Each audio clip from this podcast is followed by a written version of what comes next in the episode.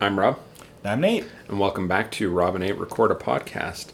This is the beginning of a series. Series. I just was going to say we're going to, going to be discussing the show Under the Banner of Heaven. Yes. That'll be released as a as a series of episodes. But yeah, Okay. All right, so I wrote an introduction for this. So, making some waves, and I want to position this in time because this is this show is airing currently. So we are recording Memorial Day weekend, 2022. And so, making some waves in certain circles recently is the new FX Hulu limited series Under the Banner of Heaven, based on the 2003 nonfiction book of the same name by Jon Krakauer of Into the Wild and Into Thin Air fame. Under the Banner of Heaven used the story of a religiously motivated double murder in 1984 Utah as a jumping off point for a larger discussion of religious excess with Mormonism as its case study. The new miniseries was adapted by Oscar winning screenwriter Dustin Lance Black, Milk, himself a former Mormon. Black inserts into the story a fictional LDS detective played by Andrew Garfield as an audience surrogate figure. Like the book before it, the series has not been well received by many in the broader Mormon community, which comprises a large number of churches that trace their origins back to the teachings of Joseph Smith in the Book of Mormon. The Salt Lake City based Church of Jesus Christ of Latter day Saints is by far the largest of these denominations. Our intent is to discuss the series as both entertainment and to examine some of the historical, social, and religious issues on which it touches. But before we do that, I wanted to talk briefly about the book, which both you and I have audiobooked. Uh, you much more recently uh, than I. yeah, I'm big on uh, where possible. I like to consume a book prior to watching the movie or series that is is subsequent to it. So we actually combination of factors. We were late to starting this series. Episode through episode six is already out. Um, we're not going to get that far in this recording or even this weekend. But yeah, so I just rec- I finished it just last week Okay. uh, or two weeks ago. But then with other conflicts and travel, we're just now getting around to starting the series. I quite enjoyed the book. I thought it was, for the most part, a very fair examination of the subject, the case, and the things that he talks about. And I liked his approach to it. Yeah, I'm quite impressed by the book. I'm curious to see where this where the series Yeah. goes. The only thing I'm going to clarify is this is not based on the novel by Jon Krakauer It's not a novel. It's a, or sorry, Yeah, based on the book by Jon Krakauer, if I can say his name right, but is inspired by the Jon Krakauer book. okay. So that's a distinction to make because it's not using that as as it's using it as somewhat source material, but then it's taking its liberties from that. Hmm.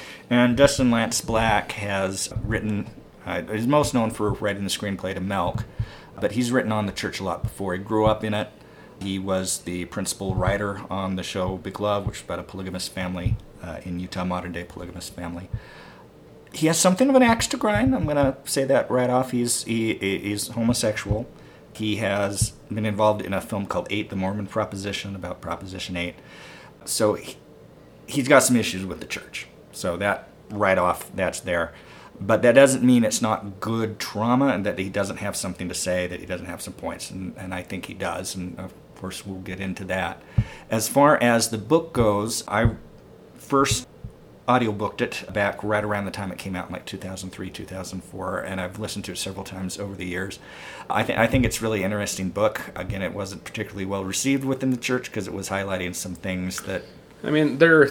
Anytime you want to examine a history, there's always things that aren't great. I thought he was fairly fair to the church. The biggest criticism you can make in, of Jon Krakauer in the book is his view of religion in general and Christianity, nothing specific to Yeah. the LDS faith. And Krakauer has uh, identified himself as basically an agnostic. It's important to remember that the book came out in the years immediately after 9 11, and that a lot of anti religious feeling was brought up by 9 11 for, for obvious reasons. And so this was something, in something of the heat of the moment afterwards. So I don't know if him or some of the other authors uh, that were writing on, were like, like Sam Harris, for example, I think some of the things that he said in his early work, which were pretty extreme against Islam, I'm not sure he would uh, say things quite the same way now. Yeah. But that definitely Well, the other thing that's this. interesting about that is that Jon Krakauer states in the book that this is not the book that he set out to write. Mm-hmm. But just as he continued to do the research for the book, this is where he ended up. because it is an interesting combination of things because it is a true crime story but that true crime true crime story is kind Nestled of the, the into- spine. yeah. And then it's also kind of a social, historical examination of, of uh, Mormonism. In the Church of Jesus Christ of Latter day Saints today, there's been a move away, as there has been periodically over time, from the term Mormonism. But I, I will be using it largely because it refers to a number of groups, uh, which this series is going to deal with, that all date back to Joseph Smith and the Book of Mormon. It's also more recognizable and it's not nine words long. So it's easier to say. but yeah, I liked the book. Uh, again, I'm a little rusty on it. I'm sure you'll be able to, to fill in certain things. Do you recall how you rated the book? I don't. I think probably four or five on. Uh, Yeah, I know on the Goodreads scale, the, that five star scale, I gave it four out of 5 Mm-hmm. I was quite impressed with it. I was enthralled by it. Mm. You know, it was it was one that held your attention quite easily. Yeah. So yeah, Do you want to give us a little rundown of the story of this pilot episode, or, or we should we can talk briefly about the cast? It Andrew Garfield plays uh, detective. Chip, Jeb Pyre, uh, Sam Worthington plays Ron Lafferty, Daisy Edgar Jones plays Brenda Lafferty, Wyatt Russell is Dan Lafferty, Gil Birmingham is Bill Taba, the Indian uh, police detective who's Native. American, yeah. Taylor St. Pierre is Jacob Lafferty. Denise Gough is Diana Lafferty. Billy Howell is Alan Lafferty, who is prominent here in this first episode. Chloe Pirrie is Matilda Lafferty. Seth Numrich, Numrich is Robin Lafferty. Adelaide Clemens is Rebecca Pyre. Rory Culkin is Samuel Lafferty. Christopher Heyerdahl is Ammon Lafferty. Megan Leetrich is Doreen Lafferty. Rohan Mead is Morris. Britt Irvin is Sarah Laff- Lafferty. Andrew Burnap plays Joseph Smith. And Tyner Rushing is Emma Smith. It's going to be it's a large cast. You know, there's a large large amount of characters in this. Partly because it has to do with a very large uh, LDS family, and partially because it's going to be skipping around in time more with historical figures as, as the Yeah. series. And one thing we should get out of the way is while the actual murders and a lot of the things in the case took place in Provo, Utah, and surrounding areas there in Utah County, Utah County in the state of Utah, uh, this is set in a fictional. They give the name of the town, but I didn't quite catch it. It was East Somethingville. It's like East Worthington or something. Yeah. The location of this in the series is a fictional city. It, it was actually filmed up in Canada. Uh, it, it seems like they're going to be playing loose with location Yeah. information, which I'm curious to see how that ends up playing out. And I probably will end up making references back to some of the locations mm. that you and I have visited together for other purposes, mm. but the places that I know you'll end up being familiar with. Mm. Yeah, I, uh, my impression was this was a little south of Provo. This was in that area. I can't remember the exact town, but it's in that general area, which is a distinction that the average viewer isn't going to care about. Yeah. Well, It'll become critical in the the social context of how a town like Provo operated. Provo, Utah is a very heavily LDS town. Uh, it is the location of Brigham Young University. And this was right in the heart of Provo I- in f- that this occurred. Okay. And Provo is so dominated by the church and the university that even through the 1990s, you could not obtain a caffeinated soda in convenience stores that were near the campus. Dude. So it's just very, at this time in the 80s, mm-hmm. this would have even been more religiously dominated. So, And one of the things that this is going to be an issue in, in this series, and it reminded me of a half remembered quote from a man named Wallace Stegner, who was a largely Utah based writer. And he, he was talking about fiction in this case, but he talked about the, the, the big problem with writing fiction about the Mormons, you have to stop so often to explain things because there's just so much inside baseball. And so there's some of that here, and I'm sure it'll. There's some things they kind of hint at that, that they may go on into later. But one of the things he seems to do is he writes a little more formally for some of these uh, Mormon characters in kind of a more thee and thou ish, some kind of weird. The, the language, as I've been reading, you know, feedback on on this online, uh, some people have taken an issue with with the the way some of these characters speak. But there were characters that spoke that way, and it would have been more common back in 1984 when this is set. And I did want to talk briefly before we kind of do a summary of the plot of the first episode about that opening sequence on Pioneer Day 1984. Detective Pyrie is in his front yard working on his uh, lawnmower, playing with his two daughters, and that is the world of my earliest memories because I lived, we both lived in Utah in the early 80s. But that idea of being outside in the grass with a parent and a Sunday and, and riding around on your bike, I mean, that is very formative for me. So I did respond uh, to that. And then, of course, he gets phone call to go into work, and that's what brings us into the, the main narrative. Yeah. This episode centers around the discovery of the two homicide victims Brenda Lafferty and her daughter. 15 month old daughter who both had their throats slashed. It, was very vicious, brutal murder. The wife, there was a uh, cord cut off of a vacuum wrapped around the wife's neck before her, her throat was slashed. And the daughter's throat was slashed so severely that it nearly decapitated yeah. her. Just very brutal, and they were found in their home in central Provo, Utah. But this this episode centers around the discovery of those bodies, the detectives being assigned, going to the scene, seeing things, starting to process the scene, and while they're there processing the scene, Alan Lafferty, played by Billy Howell, approaches them. They take him into custody as a suspect, take him back to the st- station, and as they start the process of the investigation, are also starting his interrogation. So which he uses uh, to start kind of monologuing on, on it starts giving well it start also uses it as a cause to give back history on the family and mm-hmm. his meeting his wife. Yeah.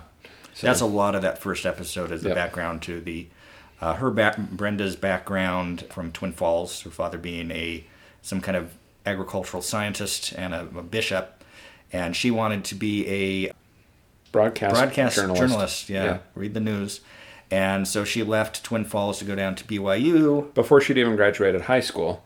And this is, was more common back then, but there was a thing, a process where you, could just go down to BYU early and finish your high school degree and just go right into college. So she would have been around. The same thing happens in the book Educated. Oh, okay, yeah, that's true. Yeah. And then she goes down in right around 1980 and ends up meeting Alan in church. Yeah and Alan takes her up to a family gathering where we meet the Laffertys and get a weird vibe from them. Yep. Especially the father. Yep. Very kind of stern patriarch. And this is right as the father and mother are supposed to be being called away on an LDS mission.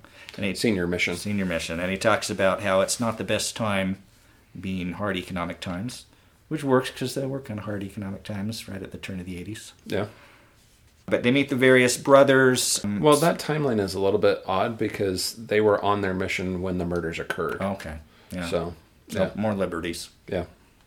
But they meet the various families during the uh, interrogation. Alan talks about how one or two of his brothers seemed to be rather interested in Brenda because she uh, was quite beautiful, and the actress that plays her, uh, Daisy Edgar Jones, is rather striking. I think they're using that as a mechanism to set up things that are going to come up later yeah. in the series. Yeah, I can kind of sense so, that. Yeah. Yeah.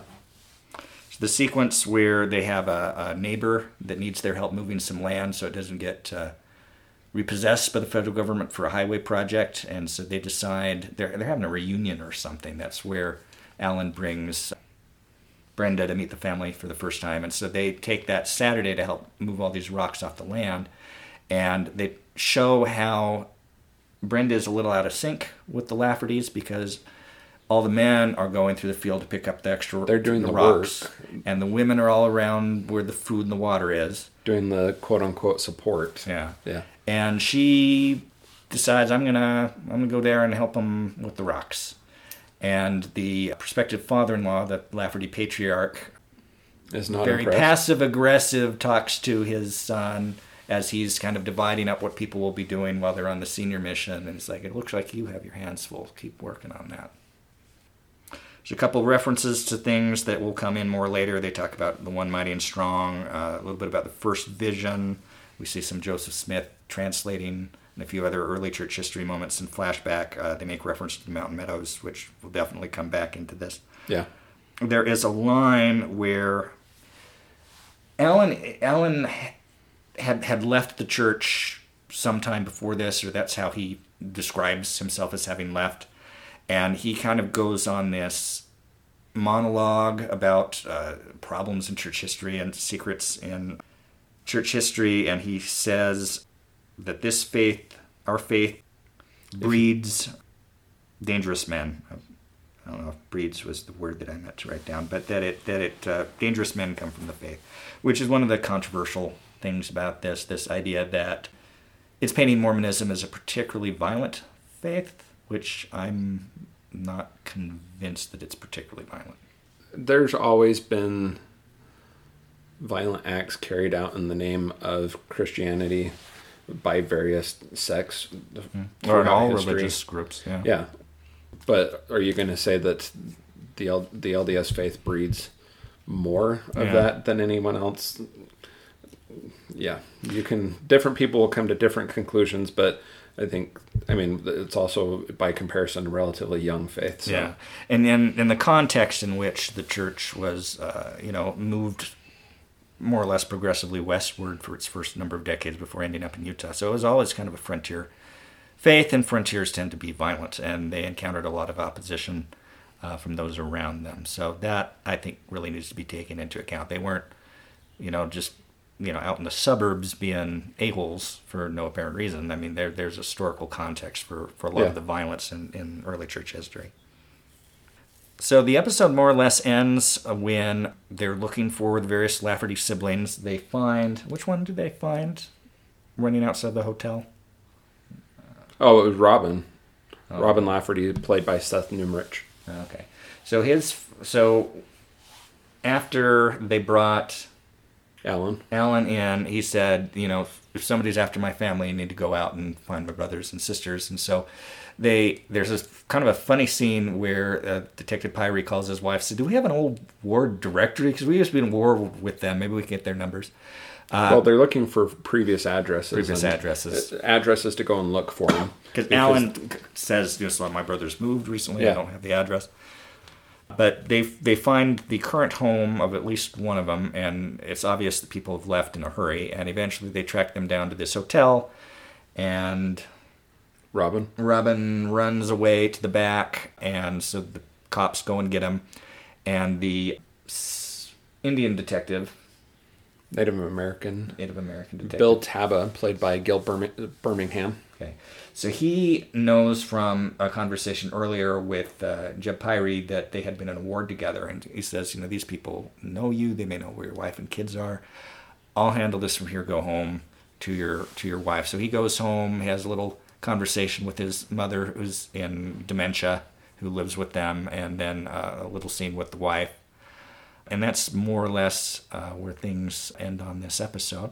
It's intriguing. I'm intrigued. Yeah. Um, the reviews I've heard of this thus far have said it takes a couple episodes to, get, get going, going. but that once you get further into the series, you have more appreciation for the early episodes. So, Mm. not horribly impressed yet, but Yeah. Mm. that's common with a pilot. My only critique of this episode so far, can you guess what it is? It's going to be some inside baseball, something about a location, some minor point. Nope. No. It's that closing scene with the wife. Interesting artistic choice to end Ah. with unnecessary nudity. As Yeah. She climbs into the shower with him. Mm. That could have been done without showing Yeah. things and been just as effective. So interesting artistic choice there. My only criticism of the series so far. Good. So yeah. Well, we'll be back in the near term Yep. with more Under the Banner of Heaven. And I'm Rob, I'm Nate. and this is Rob and Nate Record a Podcast. And it's dark for four o'clock. It's because of the clouds, the storms.